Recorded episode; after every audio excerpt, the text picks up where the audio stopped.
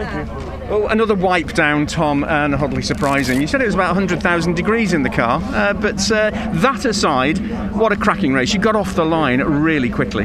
Yeah, it felt fantastic. Yeah, another good start. So I was really pleased with it. And, and you know what? I was I was happy to I was happy to sort of keep keep pushing. Um, and the pace that, that, that I had in that middle part of the race when we did when we did a I think we did a fastest lap, did we? I don't know if it stayed, but um, it felt. Um, I was happy to sort of keep the pace up, but Sutton's a bit of a pain for, for picking up punches with flints and stones and and all of that sort of stuff. And with it being, like I say, a billion degrees, you're always mindful of that left front. And I saw Colin, that left rear on Collins looked a little worse for wear when he came in. So I was having a little gander around that, which is interesting. So, yeah, it, uh, he was struggling just as much as I was. He was he was starting to, light it up out the hairpins and looked like he was he was struggling. So, but mine felt fantastic. Honestly, I, on reflection, should I have pushed harder? Yeah, absolutely should because it, it, felt like it could have taken it and I could have pushed it a bit a bit more. But at the same time, you, you, everyone's a bit scared of the unknown, aren't we? We don't know what it's going to do over the course of a race distance. Like I say, with the heat, with the circuit and everything. So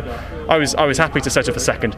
Very boring, I know, because we all want to go racing, not just drive around. But um, yeah, good result nonetheless. Was your key window at about half distance or just over? Um, because af- after that, you seemed to drop off. I just, just I just slowed right down. Um, like I said, I the car, I could have done the times that we set fastest lap. I could have done them at the end of the race as well.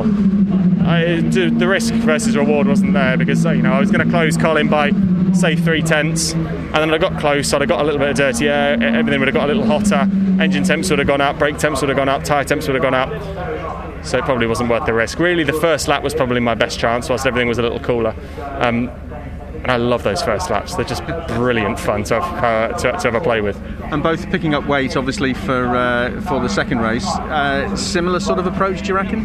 Yeah, it's going to be nicer now. You know, our, our, our, idea of getting the weight out the way or getting the tyre out the way. Yes, it's a better tyre, but at the same time, you don't really want to couple it with the weight as well. So we've that's kind of worked. We've done what we wanted to there, so we can fire fire a baby elephant in the side and, and see how it feels now. Those hay fever tablets worked, didn't they? Magnificently well. well done. Congratulations. Thank you,